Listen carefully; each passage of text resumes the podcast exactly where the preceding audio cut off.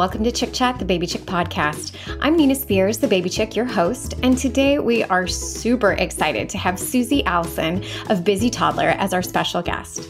Susie is an early childhood education expert and advocate. She has a degree in elementary education, taught kindergarten and first grade, and was a math and reading curriculum specialist. Once Susie had children, she found her true passion for simple kids' activities that didn't involve screen time. And so Busy Toddler was born. It has evolved into a million follower Instagram account and a play based internet haven.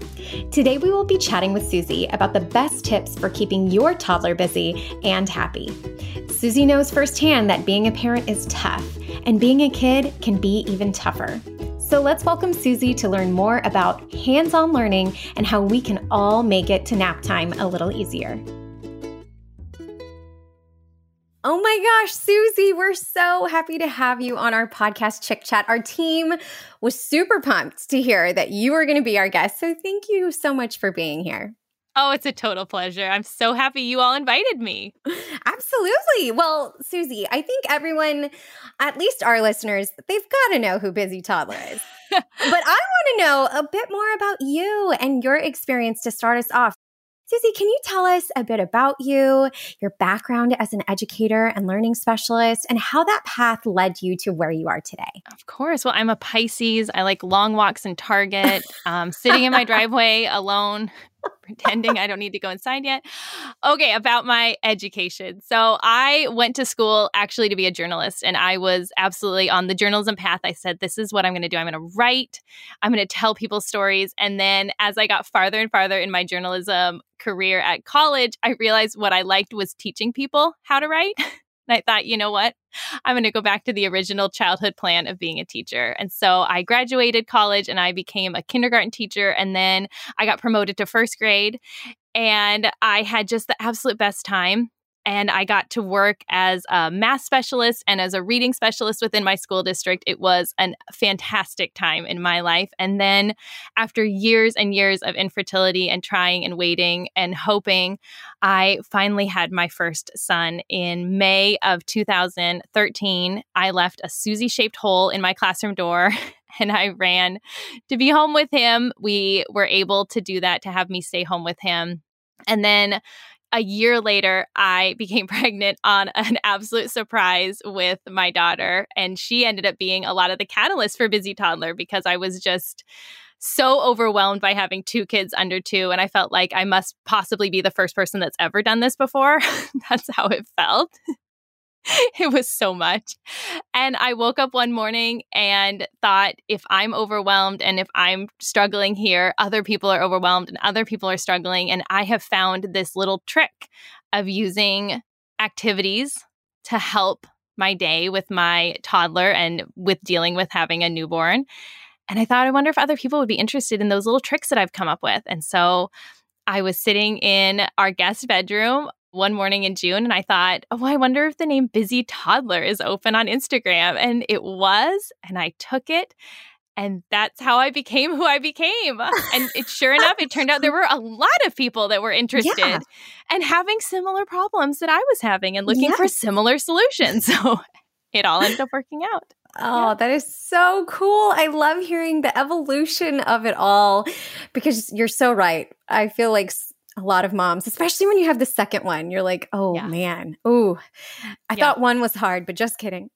my my friend asked me the other day. She has two kids uh, under three, and she pointed to her second. She said, "I think I'm going to need to talk to you about what to to do with that second one." I said, "Oh well, whatever you did with your firstborn, just take that spreadsheet, light it on fire, throw it out the window, and we're starting over fresh."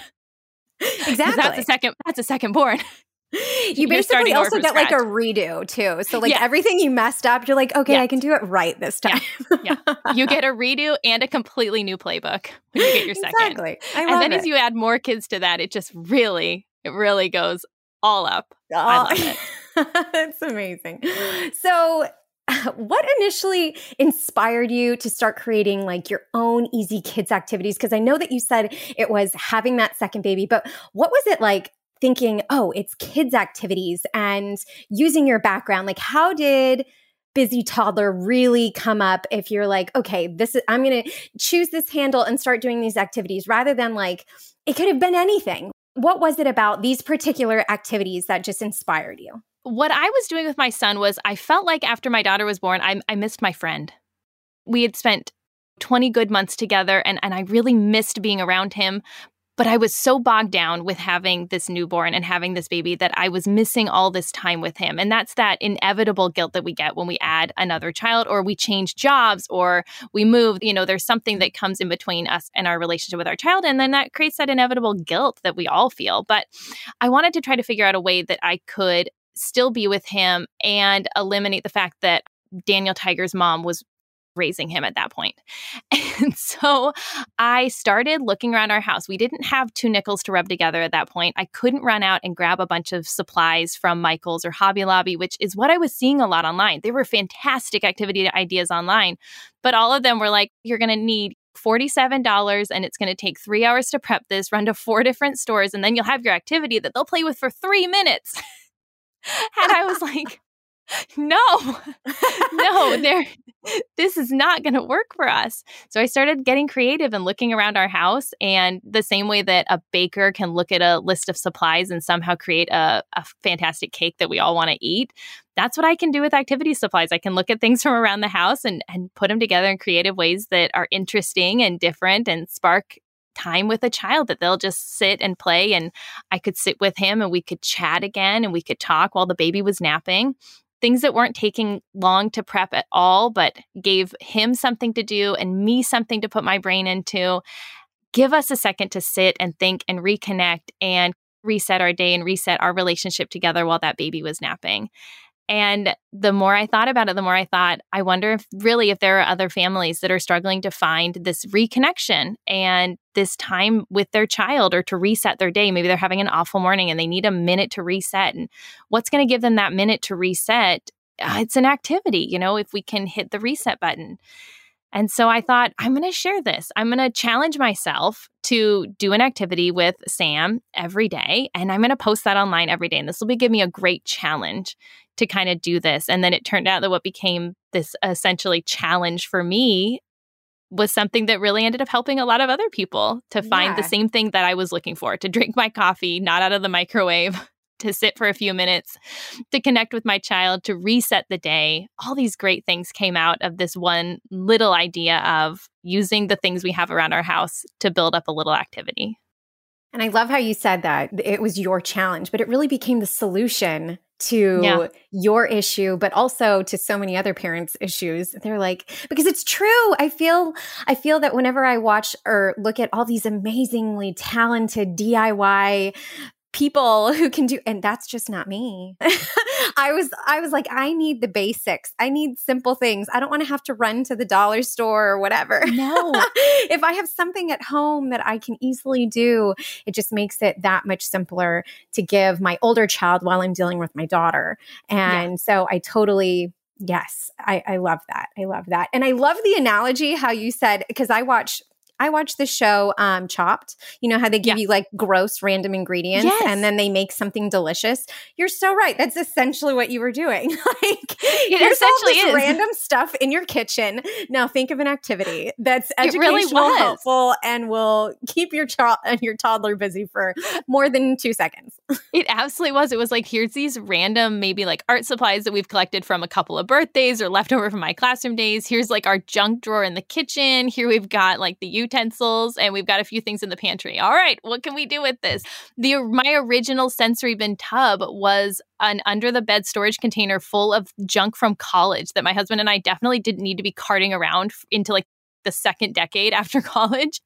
And so I dumped that out and that became our sensory bin they have such beautiful sensory bins out there and such lavish little tables now, but my heart still lies in that $5 Target bin because that's Amen. what I had. Amen. and I like that rather than me having to purchase some big which I mean, that's beautiful and great if you're able to do that. But sometimes mama just needs something practical yeah. and easy to do, you know? Exactly. and then I'll store back under the bed when I'm done with it. Exactly.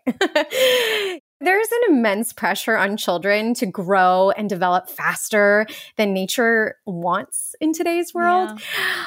Why should we as parents be concerned about this? And what can we do to help our children develop appropriately? I think the analogy I always like to use is th- that we're building a house here and we can rush and throw up some sides really quick, get some walls built, some beautiful windows, put up some nice trim, and get our kids looking like they're ready.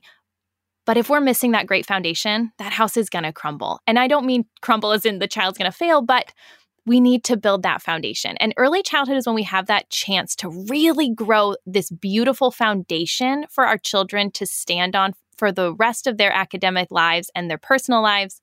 And we can start that now. But if we rush through it, trying to throw up some walls on letters or numbers or shapes, we really miss this beautiful opportunity to help them. And what happens a lot of times, what we see in childhood and development is when we get into this rush, the skills don't have time to form and the foundation doesn't have time to build.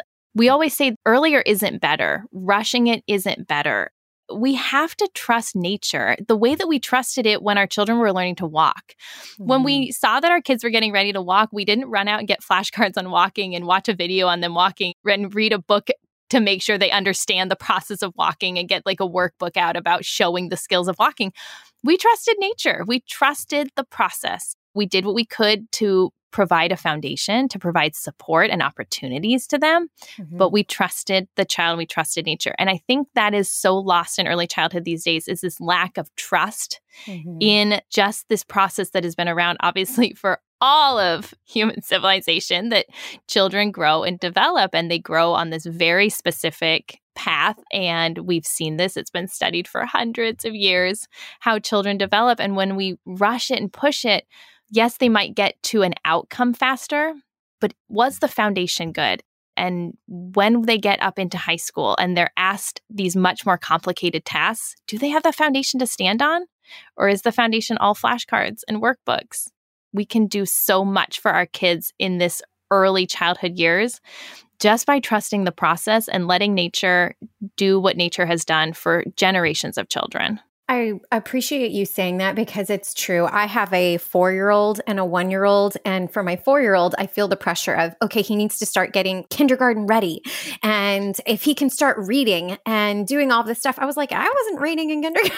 why, no. why, why are we having all these pressures on our kids? And then you feel like you're failing as a parent if you're not meeting certain expectations and it's just a spiral. So I, I, appreciate hearing that from someone who's has that experience in the education system of hey let's just slow down for a minute and really focus on the fundamentals and not be so focused on flashcards and workbooks and all of that kind of stuff. So i appreciate that.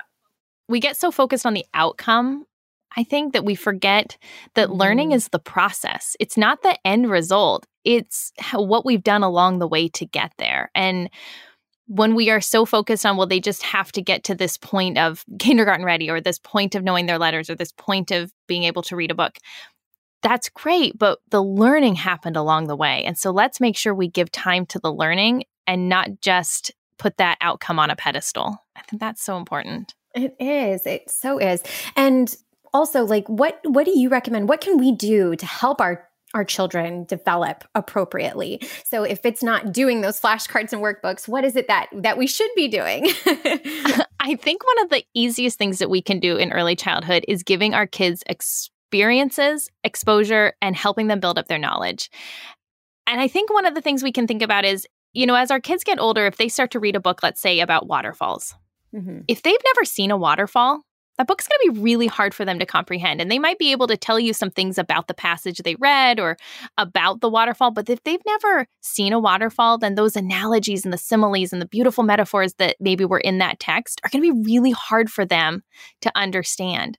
So if we can look at early childhood as this opportunity we have of growing knowledge and growing their understanding of the world. And and the world isn't going to be found on a screen or on an iPad or in a YouTube video, actually letting them experience it. Now, of course, we can't let them experience everything. I don't have a camel. I can't take my kids to see a camel, so we can use videos and things as that kind of vicarious experience.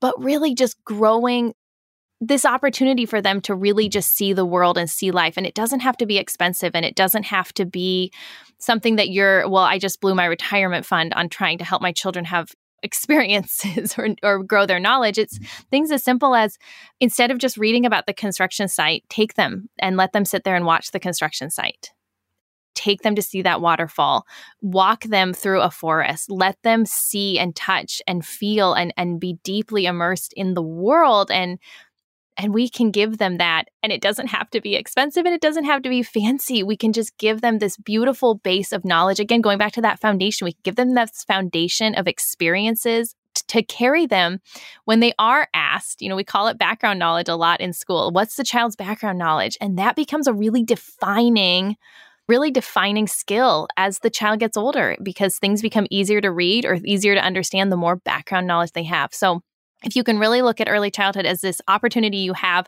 to build their background knowledge and just to let them experience things, that's one of the best things that you can do and one of the best places that you can kind of hang your hat in this stage of childhood. Yeah, it actually remind what you were just explaining. It reminds me of a friend who said that in her family, each week they would pick like a different place in the world and they would do activities around what they did in that area. One night they would create like a recipe that's from that place and they would taste the foods and talk about it and dress up and all that kind of stuff. So that kind of reminded me like that giving them is. that experience, even then yes. if you're not able to go to Italy, like you can right. pretend for that week yeah. It's Italy week and we're going to make cannolis and whatever. Let them have that deep dive, you know, let them go deep into something that they want to go deep into. I love that. That's such a great, that's such a great example. Yeah. Okay, great.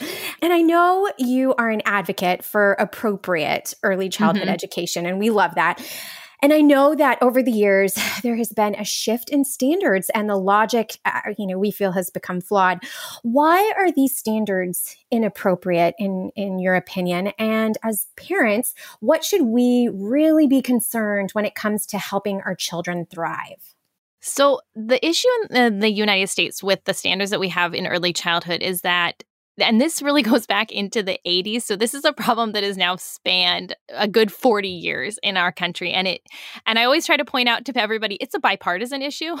Both sides of the aisle have contributed yes. to this so this isn't something that we can look at different political views on. This is education this is children this is a very neutral almost a neutral topic because there's been issues from from both sides on this so, what we've ended up with is we've ended up with a set of skills right now that were written from the top down. They started at senior year of high school and they started trying to figure out what they wanted kids to know. And by the time they got down to kindergarten, they were left with this really wide gap, this really wide gap that they needed kids to make up in order to make this sequence of skills work. And so, what that ended up doing was it ended up putting this huge burden on preschool and kindergarten and even first grade to essentially make up a set of skills and a set of standards to rush through them in order to make the sequence work all the way up to senior year of high school. And we built this very test driven system mm-hmm. with really quantifiable, you know, we really wanted data that on these kids that was very focused on like reading and math and not a lot else. And again, it goes back to we lost this opportunity for kids to just learn knowledge and we lost these experiences for kids to have. And so we have this system now in place, unfortunately, and the problem really doesn't lie with teachers because teachers are given these standards. People always ask, why do the teachers do this? The teachers are given the standards. This goes way up. This goes all the way up up to the education department and what we can do as parents is especially in these early years to know better and to understand that it is a flawed system right now that our children are being put into and they're being asked to do things that we were not asked to do and that no but child has been asked to do in previous generations. And that again we're we're missing that foundation and and we're rushing them through these standards so quickly and so fast just again with this end goal in mind. So i think the the best thing that a parent can do saying we really can't change the standards right now. We can't fix this. It's not going to fix overnight. So what can we do for our children in, in, in this generation is we can go the opposite way with how we handle our children at home. So at home we can have very developmentally appropriate lifestyle, which is very play focused and very free and open. And we can be giving them these experiences and this knowledge that they may not be getting at school because school has to focus on just these very limited standards. So, what I would encourage parents to do is to just think about your child and what is your child interested in and let those little deep dives happen. Let yourself create that knowledge for them at home. And one of the most important things we can do is retain this understanding that childhood is very play based and needs to be very focused on play. And so if the child is at school for a certain number of hours in the day, let's make sure that they're getting a set of play at home rather than putting them into other adult led activities or things like that, that we're really giving them this opportunity to have play and to have time at home to just be a kid and to kind of go opposite of what they're facing in the schools. It's not perfect and it's not a perfect option that we have. I don't know that there is one right now, but the best thing we can do is just to stay level headed and to study the course and to remember how we developed, how our parents developed, how our grandparents developed, and to try to come back to some of that with the way that we're raising our children and the way that we're letting them develop. That's so beautiful and so comforting. And I hope that it's not adding an additional stress level on parents. Right. Hey, now you need to also create this play based great environment because you're also just trying to survive. Right. But it really is just getting it back to the basics. And I have yeah. to just say, Susie, like in another life, you also must have been an, uh, a Montessori guide at some point because everything you're saying, I'm like, yes, yes, that sounds like that. But yeah, I appreciate hearing all of that. And luckily, again, Busy Toddler offers a lot of these things that you can easily do at home. and I hope I offer a reminder to parents that that we can just be simple in childhood. That like you said, we don't want to add extra pressure of you have to do all these things to like counteract it. It's just be simple and you don't need to get caught up in what your child maybe can or can't do or things like that. Just have a simple outlook on childhood and bring it back to that really simple focus that, gosh, we were so blessed with. Who knew we were so blessed in our childhoods? Yes. with what we were afforded and what our parents were afforded. And can we give our kids some of that simplicity back? Yes. I hope so. I hope so too. And yeah, just play with them. Even yeah. if I, a lot of people are like, but I don't want to play. That's just not my thing. I'm not into playing. There are again, the act, there are activities where you can then be a spectator and say like, "Hey, that's awesome." And that's so important is we there becomes this guilt on parents that that the only way that they can build and foster a relationship with their child is that they have to sit down and play with their child at all times of the day. And that's just not true. In fact, research shows us that the more a child can play without an adult, better for the child. And so when we take on that spectator role, we have to really shift that narrative and say, I'm not ignoring them right now. I'm truly letting them do the best thing for them. And now I have the opportunity to do the jobs that I need to do. I can make dinner, I can do the laundry, I can answer these emails, and they can have and do their job, which is very different than the narrative that we've been given in this generation of parenting, which is that you need to spend all your time consumed and working with this child. And that's simply not the case. You can let them and you should let them have those moments of play without an adult and then maybe come back together later and read a book together and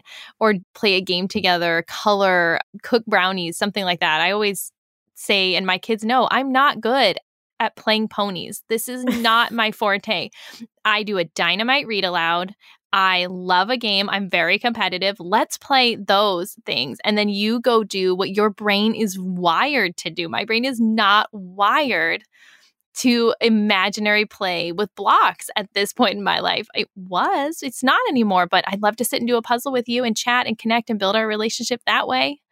And I think we just need to give so much permission to parents right now because there's such a misconception that they need to be sitting with their child and playing with their child all day long and then letting this mountain of other work build up around them because if I donate all my time to playing with my child all day, then I have no time to do all these other things that are desperately need to be done. And then it's just this cycle of pressure and things on top and things mounting up when really we can do our jobs and we can do our tasks and let them do their jobs and do their tasks and then come back together for family, for quality, for connection time a little bit later. Yeah. And do you hear that, listeners? We're giving you permission that you do not have to play with them all the time. Imaginative no. play is not always our strength, and that's okay. It, it isn't. And when we do it with a child, we accidentally change the play. We try so hard, we don't mean to. What does it mean for a child to be playing? It means that they have free will, they have free choice, they're imagining, they're creating their own rules. But when an adult comes in, the child loses some of that because they ask the adult what to do or what the adult thinks, or they lose their free will to leave the game because they want to sit and not hurt your feelings then when they're done. So it really does change this play dynamic. And it's something that is really fascinating in the studies that have been done on it about what does play look like and what it always comes back to is it's the best play for children is play without an adult, which is so cool for us because it's yeah. so opposite of what we have been told. So let's, you know, spread the word, spread it out there. It's, so better. Freeing. Oh my gosh. It is. So freeing. It, it really is. Oh gosh. Okay, Susie, as a former educator, what skills do you think are most important for our children to have as they begin their school journey? I think if you can instill in your child curiosity, and kids are so curious, and it's sometimes to a point where we're like, okay, and I'm done with the 50 questions.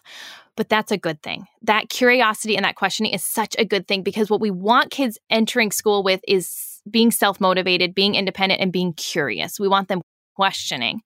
What we don't want is children who are used to being handed the answer because when a child is being used to handed the answer or that there's only one answer like in a workbook or flashcard there's one answer and you know the teacher or the parent will give you that answer if there's only one answer then the child doesn't understand how to work for themselves and how to find answers on their own. And that's what we deeply want children to know when they get to school is that they can find the answers for themselves that they have the ability to question and they have the ability to ask. And they don't need someone standing over them saying this is how you do it step 1 step 2 step 3 step 4 we want to let them have that ownership. So if we can raise our kids to be self motivated and to know the value of questions and really to instill in them the value of the learning process, not of that final outcome. But look at this process you just went through to get here. That is so cool how you figured out how to tunnel through that dirt to make that water go through. Tell me more about that process you took. If we can really hone in on being excited for our kids on the process, that would be one of the coolest things that a kid could go to school with is knowing that mm-hmm. the outcome is one thing, but let's focus and let's be so excited about the process that it took to get there. Yes, yes. I and I so agree because as a child, I felt like I couldn't ask questions. So right. I I felt, oh, I need to know the answer. And so I was not the girl raising my hand. If someone says, Do you have any questions? I was just too timid to say, I don't understand. Can you explain yeah. it? Because that showed weakness or whatever. And yeah. no, it's encourage our kids to ask questions. Or yes. I was told, like, look it up. and yeah that's fine but it didn't in- inspire me to like learn the whole mm process. So i love how you described like helping them walk through and learn how to discover the answer themselves rather than just look it up or whatever. Yeah look it up or here let me just tell you what it is. Yes. Like let them try it. Let them have that moment of figuring out will this happen? It's you know it doesn't have to be in every conversation you have with them mm but oftentimes I'll catch myself before I start to say the answer to something, I'll go, wait, you figure it out. Let's set this up. If you want to know, is this going to float? Then here's a bowl of water, figure out if it's going to float. Let's go through this together. Or let's, if you want to know, we were working on mummifying apples. How weird is that? My kids are homeschooled. we were working on mummifying apples. And my daughter said, Will this process work with flowers? And before I answered, I just said, I don't know. Let's, how do you want to find out? And she came up with this whole experiment on how to mummify her little flowers that she picked from our yard. And, and how cool for her to have that experience so then look at this and say, I came up with this experiment and I'm trying to find an answer. And there, for no reason other than I want to know. Yeah. And I think that's such a beautiful thing to instill in our kids is this idea that you can just want to know. Oh, that I you know, you don't have that. to have a reason, just want to know. I always yeah. say to my kids, the smartest people in the world ask the best questions. Yes. Ask questions. They didn't get that way because they sat there and then we're sitting there in silence in their unknowing. Yes. They ask, they get their needs met, get your needs met. If you don't understand it, get your needs met ask the ah, question. Amen. And how cool that you are basically like encouraging her curiosity. And that's like science right there. Yes. Also incorporating that. That's just so cool. I love that. Thank you. okay, Susie. So you have said it is your mission to bring hands on learning back to childhood. Can you tell us what a day of hands on learning might look like? I think a day of hands-on learning is just a day where the child is doing as much yeah. as possible. And and we have entered into as we've talked about in this podcast a lot is that our kids aren't having these experiences. Mm-hmm, They're mm-hmm. maybe looking at a worksheet about an apple and they see it on an app and then maybe there's a flashcard of an apple. Let's let the child hold the apple. Let's let them cut it open. Let's let them look at it and just have that time with it. There's so much more you can learn from touching it. So when we talk about hands-on learning in early childhood, what we're just talking about is the child touching and and doing with their hands as much as they can. And that might look like just playing with blocks. It might look like building a tower out of their food at the table. It might, you know, it just is going to look in so many different ways. But the biggest thing is we just want their hands working. And we want them touching and feeling and getting that whole body connection with whatever it is that they're trying to piece together as much as possible. And that might mean sitting and reading it in a book. It absolutely might mean that because we obviously, like we talked about, you can't give them every experience. So we, we look for those vicarious experiences that we can give them. But letting them have that opportunity to dig in the backyard, to go to the park and touch the swings, to ride their bike, and all those beautiful parts that were so ingrained in our childhood. But we've gone so far the opposite direction of just kind of sitting, looking at things that we can get data on. You know, we can we can grade a worksheet, we can look at a workbook, and we can quote prove the child is learning. That's a little harder to do when you're just having the child look at an apple and cut it open and touch the seeds and and feel the way the skin feels. It's different than the you know than the center part and cut it so it makes that beautiful star. Remember you learning to do that and you're like, oh my gosh, look, it makes a star. That's what kids need in, in early childhood. They need those moments of actually doing. And so I think when we talk about hands on learning, that became this phrase that almost has become so overused that we're so used to hearing it. We don't even register what it means, but it just means to do, to just let them do, let their hands touch it, let them do it. That, that would be one of my best advices in early childhood. Just let them do. Love it. Such a helpful tip. That's fantastic. And I've already said this already, Susie. We love following you on Instagram and seeing all of your helpful tips and ideas. But we want to know what are the top tips you recommend to parents who want to introduce their child to more hands on play based learning at home? Like, obviously, we're going to get them to do, but what are great places to start? I think a great place to start is just to look at your day and maybe look at a time that things aren't going great. And so for me, when I was starting Busy Toddler, it was that mid morning. Mid morning slog was really hard. I was putting a baby down for a nap. I had a two year old I needed who needed something to do, and I was exhausted already. It's 10 in the morning and I've lived like three lives already. And so what I started doing was putting together these little tiny activities that made a huge difference. And so the things that I would pull out were my mom always said, when in doubt, just add water. That was always yes, one of her philosophies. Oh my God. That's the best, best tip. When in doubt, just add water. So I would say you're not trying to redo school and you're not trying to redo a, a daycare or learning center in your home. What you just need to look at is where are the times that we could use a little bit of help and mm-hmm. create some really simple some simple hands-on time during that time. And so maybe that looks like pulling out the art supplies and painting together or maybe that looks like building a sensory bin or it looks like having them take a bath. I swear I do 90% of things in the bathtub. My children would do them in the bathtub back then because there's water, they're contained. I can sit on the bathroom floor. I think I lived most of my early parenting on the bathroom floor. I swear I did, recharging myself. So I think the biggest thing as you're trying to create this kind of environment for your kids is, like I said, just let them do things, give them experiences, but find times when maybe you need a little bit of help. That's something I talk about a lot is this idea that activities are our tool and they're a resource that we can use. Is it something that you need to build for your child every day? Goodness, no. And I don't build them for my children every day. I build them when I need them and when I need that.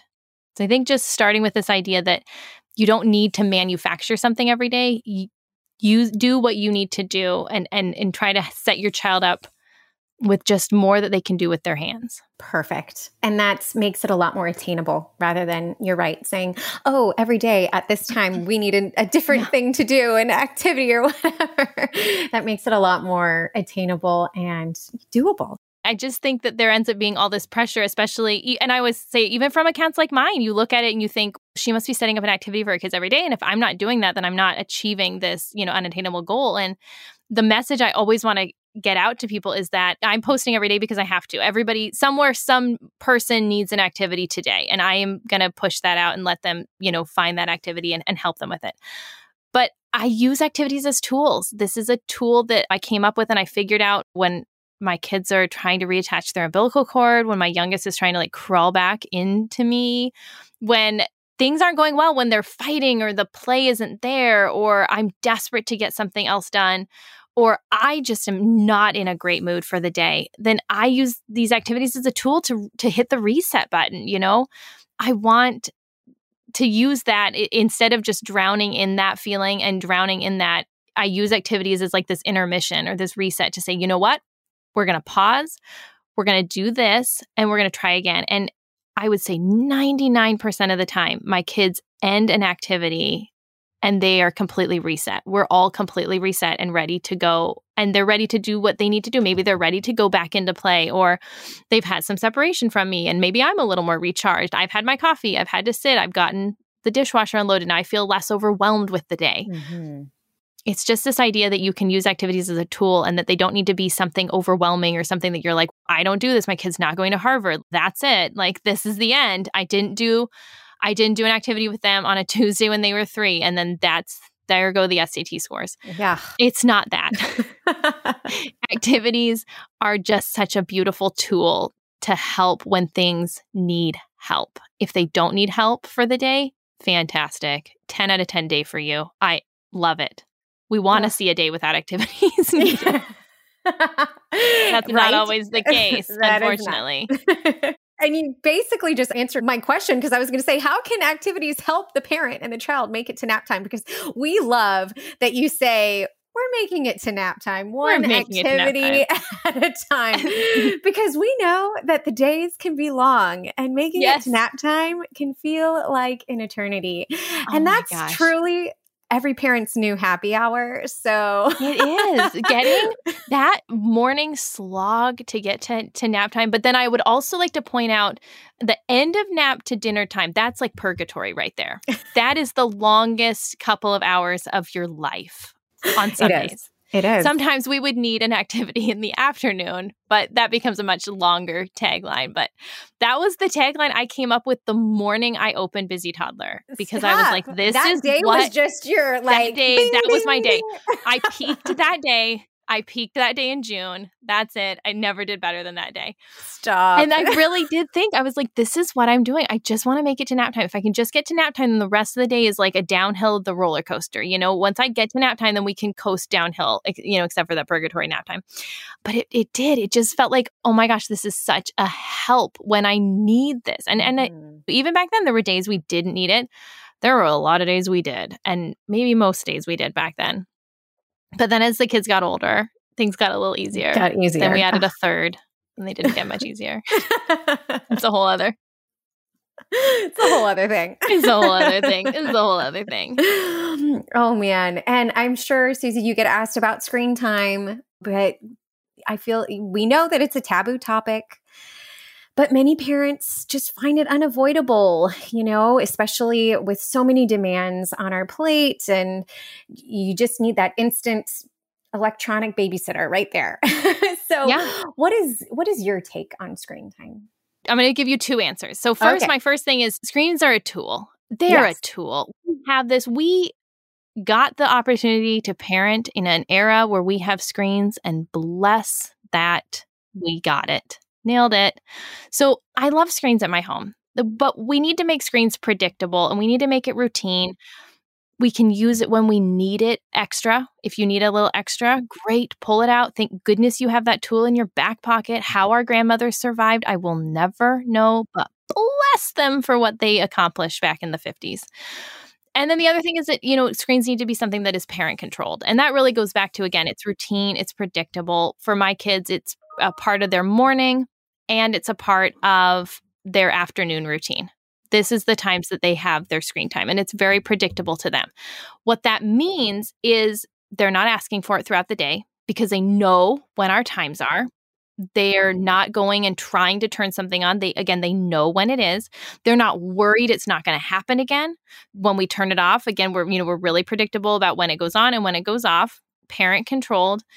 And when it goes off, they know when the next time is they're going to have it. Mm-hmm. So they're not asking us a bunch. They're not upset when it goes off. They know the routine is predictable. And that, that is a great is really structure is mm-hmm. so important. And then that structure also allows me to be flexible with it mm-hmm. when I need to turn it on extra. And mm-hmm. I can say, guess what?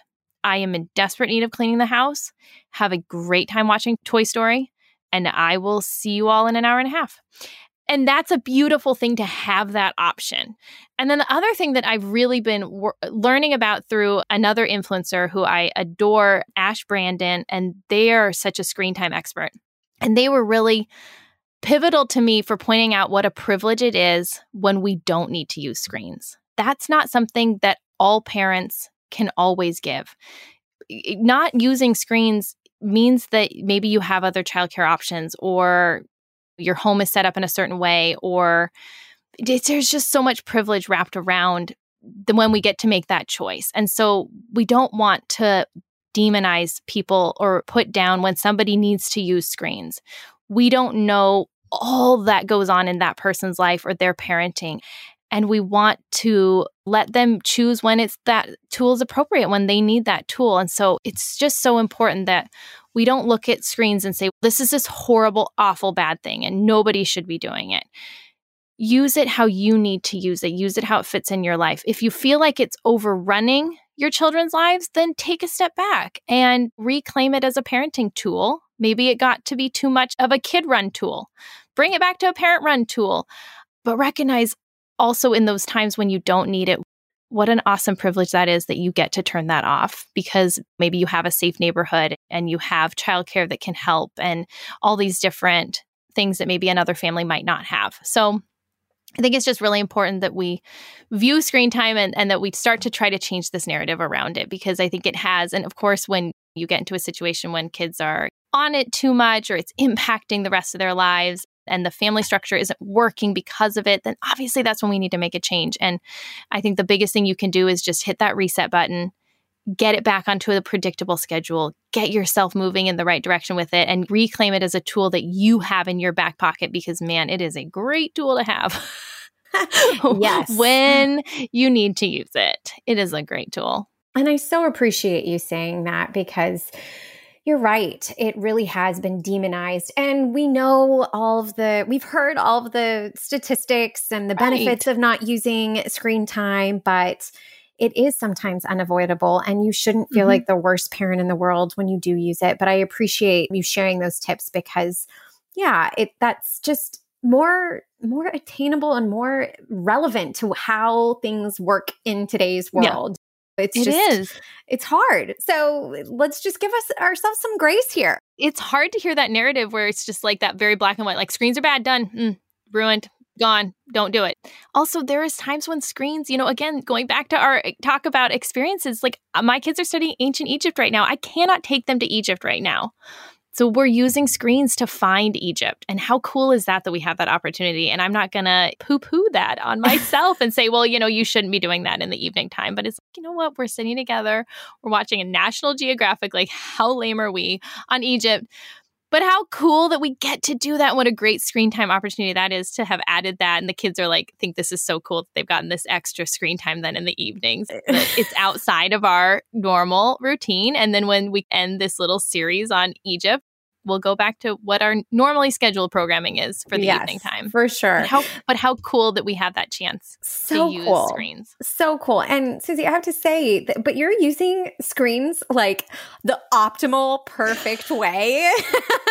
well, in that setting, I mean, in the morning when they're just watching their Netflix, like that's for sure not the optimal, but, or it is because like I'm getting a shower and I'm making breakfast without anybody like coming in and getting all over me We're yeah. using it. We're okay. using it how we need to. We're using it as a tool. Tool.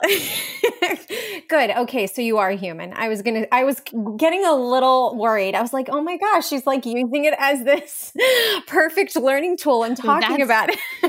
that's an extra. That's an extra. No, we won't. We got the video games in the afternoon are very hot right now after screen after quiet time.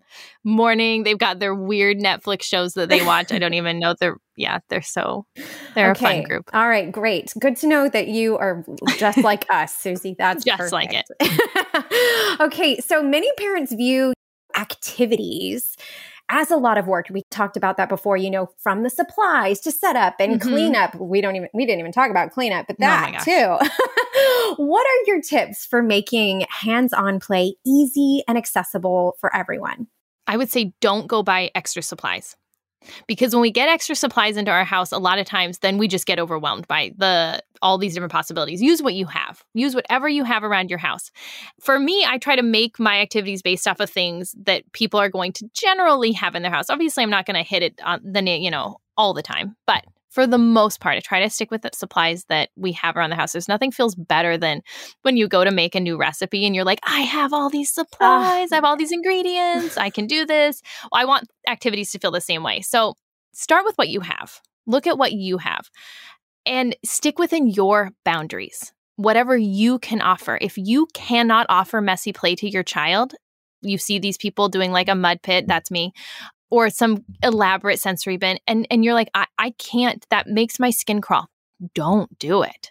Don't do it. Your child will be don't do it. They will be fine. You stay within your boundaries. Stay within your boundaries. Maybe you step into it a little bit but stay within your boundaries.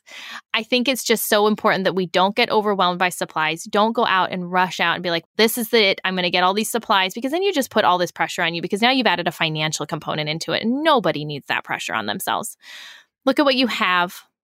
Think, what can we do? Can we go and dig outside together today? Great.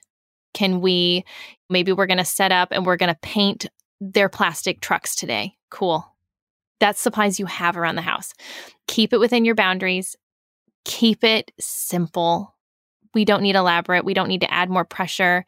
And when you're looking at an activity, if you believe you can set it up in under five minutes, then that's the activity for you. I think if there's any more than a five minute prep, like I'm out and I'm the blogger and I'm out. Like there's absolutely no way I'm doing this. No, it's a hard pass. I just think so often it comes back to just our own boundaries. I'm well known uh, in my community for my hatred of Play Doh. Which is so ironic because literally my kids have a mud pit in the backyard. And I'm like, you know what? Play Doh is where I draw my line. but I'm fine with that. And that is a line I have drawn and I can't do it. I don't like the now bits. you have to I don't explain. like the hair. Okay, I was I don't, say, I don't like when the color Okay, I don't like when the colors mix. I don't like that like half the time when they're trying to like make something with Play-Doh, they need our help to come over. I want them to be independent. I hate when it gets like on the carpet and then it's just got like fibers in it. I don't like the crumbs. I can't. I but some mud, really weird game. deep issues. I know. But then I'm like, but also if you want to go sit in the backyard and like paint your body, like I'm so into that journey for you. but, but using Play-Doh at my kitchen table, I just cannot. but again, I stay within my boundaries. I know what I can handle and I know what works for me. And you know what? My kids are going to be fine having had a very limited Play Doh experience in their childhood. Bless my neighbor who gives them that experience, or my friends who for sure pull out the Play Doh when my kids come over as a little stick it to her. Like, here, we're going to pull out the Play Doh for the kids, and you have to watch this happen. I'm into that kind of like spiteful revenge friendship. I love it. But it's fine. My point is, is you just stay within your boundaries. If you look at an activity or if you look at something with your child, you say, you know what, I, that makes my skin crawl, then it's not for you. Great tip. Great tip. And my next question for you, I, I feel like you've answered it, but I want to know if there's another tip that you have. So, your tip or trick for a parent just getting started with this type of play, like you said, just use the stuff that you have at home. I love that. But if is there another tip that you have when they're just starting of play and learning at home? What what do you have to share? I think one of the one of the scariest things we see online is the sensory bin, but it is one of the most valuable. Mm. one of the most valuable activities or play options that you can have in your home is a sensory bin. If you can scooch that boundary of yourself a little bit, let me sell you on it for a second. So, when we talk about a sensory bin, what we're talking about is truly a bin or think of an under the bed storage container filled with some sort of a material that the child can have a very immersive and sensory experience with their hands. So I'm going to use rice as my example. I love rice. It can last for years. I have rice downstairs in a Ziploc bag that I think is going to kindergarten next year. Yeah, I think that's how old it is. It's so old. It lasts. And so how cool is that? It's, this is this 89 cent supply that's going to last me. What other toy is going to last you that long for that cheap? So let's take our rice and we'll put it into our sensory bin. And we're going to set our sensory bin. I like to set it on a towel or a blanket, something that really defines the boundary. What you've just created for your child, and then put in some kitchen utensils. Give them something to play with. Maybe you put in a bowl and some a cupcake tin and some scoops. Just a few things you have lying around the house. Sit with your child, talk to them about the rules. My rules are always no dumping, no throwing, no eating. Pretty basic rules. We go over this a lot. And in the early days of sensory binning, you do need to sit with your child. You need to sit right next to them and help them with those rules no dumping, no throwing, no eating. They'll learn. Because here's what you're doing with a sensory bin you're giving your child a chance to learn self control. You're giving them a chance to learn impulse control. They want to throw the rice, they want this to be a wedding in the 1980s. They want your living room covered, but they're going to learn and you're going to teach them. And how often do we ever get in parenting that chance to teach them about impulse control and self control and playing within rules and boundaries in a situation that is not them running into the street and we're screaming because they're in danger. Instead, we can give them this chance to learn these rules and learn about boundaries and learn about self control and learn that when my parent sets a rule no dumping, no throwing, no eating I need to listen and they're serious. And should they dump or should they throw, you pick up that sensory bin, you say, Our rules were no dumping, no throwing, no eating. We'll try again later for greater success. And you move it away. Will there be tears? Yes. There might be. Those are the hard parts of parenting. And that's oftentimes when we get that chance in parenting to really teach and not teach because, oh, they're scared of us or they're sad or, you know, we've been pulled. No, they're learning. And, that, and they've had this chance to see that when my parent sets down a rule, they mean that rule. And again, we don't often get that kind of an opportunity in a situation that we're fully in control of. Usually it's in a situation where we're like, oh my gosh, they just colored on the walls. And now I'm really angry about this. And now we have to have this big, heavy conversation. This is this time that you're really controlling. But also once they get used to that sensory bin, when when we don't need to worry about the dumping, the throwing, the eating, they're having a science lesson right there. They're learning about cause and effect. They're learning about problem solving. They're in imaginary play. They're doing intense language work where they're practicing language skills. And my kids were doing a sensory bin one time and I could hear them talking about raspberry compotes because they'd heard that word on a cooking show and then they were practicing that language and using that language and that's exactly what we want to see in early childhood. There's all these math skills out of it with capacity and understanding volume you know, if I take this tiny glass of water, uh, this giant glass of water, and I try to pour it in this tiny container, what's going to happen? Sensory bins end up looking so scary on social media. But if you can step back, if you can say, you know what, I'm going to control this experience and I'm going to set this up in a way that is going to be the maximum learning for my child because this really is big. This is no different than they learned to keep that water in the bathtub. You you put down that boundary and they learned it. You put down a boundary at the dinner table that no throwing food and guess what? They learned it. We know they can learn these rules, so let's just apply it to a sensory bin. Let's just apply it to this little bin of stuff. And when we give them that chance, again, we've taught them self control, we've taught them impulse control, we've taught them to play within a set of rules, and that playing within a set of rules can still be fantastic and fun. And then we've given them all this chance to learn. And we've done it all with a couple dollars in rice, supplies from our kitchen, and an under the bed storage container that you've probably had since college. And you did it. And you will see a payoff like no other if you can just push your boundary a little bit, push it a little bit, and set this chance up for your child. And I promise, and I never throw out an I promise, but I promise you will see you will see how cool this is for children of all ages. So that would be my plug. Greatest tip ever. Oh, thanks. Drop that is so awesome. Oh my gosh. Okay, Susie, I think though this my next question I think is the most wondered about question that we want to know. No pressure. But oh gosh, okay, what I'm ready. is your number one favorite kid activity? I'm going to guess a sensory bin. You know but- what it is. It is. It is, but if I can even get more specific, it's a Yes. pouring station, which is just a liquid sensory bin. okay, talk to us about that. Yes. So just consider your child think of a water table or a bathtub or an under the bed storage container and fill up a bunch couple of pitchers with water and give them a bunch of empty containers and just walk away. Tell them the water stays in the bin. And that's really all the rules you need to give. Put a big towel under it or set this outside and let them pour and experiment with their water. It is so fun if you can add a little food coloring or a little, you know, liquid watercolor or even paint. Did you know you can add paint to water and it'll dye it the same way that food coloring will? It's, it's actually really cool looking. But if you can do that, it, it, it just opens them up. And that was one of the first activities I did with my son. And it was actually the first activity I ever had that went viral.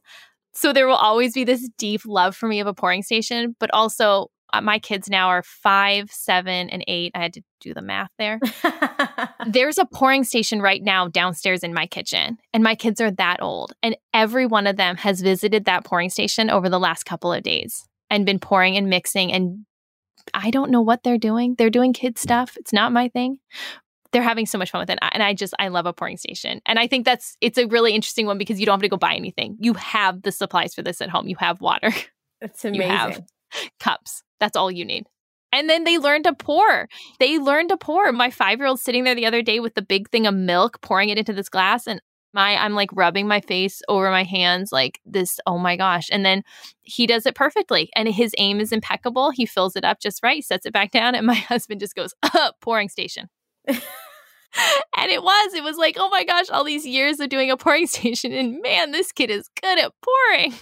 And again, where else would he have learned that? Like, if I hadn't been doing that pouring station, how many spilled glasses of milk and orange juice would there be all over my kitchen floor? But they had that chance in that safe, welcoming environment of a sensory bin. I'm immediately thinking of the movie. uh, What is it with Adam Sandler, Big Daddy, or whatever it is? oh, yeah, where he, they're pouring the milk and then it Mhm. just goes everywhere. everywhere. That is what you can avoid, ladies and gentlemen. See, he needed the pouring station.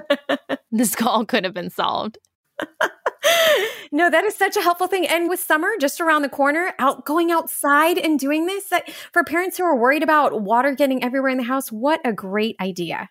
Yeah, it's so easy. It's so fun. They get so inspired by it. Kids just take it and they run with it. You know, I always joke, I'm like, you know, we we can't see the fun. They kids look at a bin of rice and they see endless possibilities. We're like, okay, it's rice. Like, but they see it and how cool is that? That just shows you how different their brains are than ours and how cool that we get the chance to watch it. So true. It's so true. Oh my gosh. Okay, Susie, are there any resources that you recommend that our listeners look into to learn more about childhood development and hands on learning? I mean, me, Yeah. just mostly me. No. I really think just uh, on Instagram there are so many, and I'm happy to to send you a few for the show notes of just some great accounts to follow that will keep you rolling on this train of child development, all different domains, speech and reading and and all sorts of different domains. I think that there is an unbelievable amount of free content out there on especially on Instagram and it's just about knowing where to go and, and who to follow and who to look for but i really think that you don't need to run out there. You can if how you consume information is we consume it through social media. Let's make a really curated social media list yes. and get some great people to follow and you can really help learn from some really specific experts on this and i think there is there's just so many great resources out there so i'll throw some in the show notes do i sound like a podcaster A little i'm going to toss them in the show notes but that's I did it. We'll do it. we'll do it, Okay, y'all. I'm a fan. And now this is your time for your plug because right. we need to know do you have anything new and exciting going on that we should know about? not in the like sense that like something that you know people can grasp onto but i'm getting my master's i finish i graduate in may i'm so excited this has been 20 months of trying to run a business and my kids and i'm homeschooling them and i'm trying to get my master's in early childhood education i just i'm really excited for may to be here thank you i'm so excited to not have school anymore We are so proud of you. Oh Thank my you. gosh, Susie. Like all the things you just listed, I thought I'm like, oh, I'm running a business. I have two kids. I'm in school for for this, but like, Yeah. oh, It's been intense? It's been intense. So I'm really excited to get that off my plate. So then I can focus on some really cool and really fun stuff that I'm sure I'll have coming up. But well, good Yeah. for you. That's so oh, awesome. Thank you. I know. It's really great. It's really good. But I do have my parenting book. It's available on Amazon. It's called Busy Toddler's Guide to Actual Parenting. And it's just, I try to say it's just middle of the road. There's so much of parenting pings from one extreme to the other. And, and that's just never how I've been in my life or how I've, I've done things with my kids. And I like to just walk straight down the middle. So if you're into middle of the road parenting, that's my parenting book. And then I sell a home preschool program that I wrote back in, in many years ago when my kids were preschoolers. And it's an absolute joy in my life to see how far it's reached and the thousands of families that have used this program, especially during the pandemic. It's called Playing Preschool and it's available on my website. It's all hands on, it's all play based. See, this is what I needed. This was what I was looking for.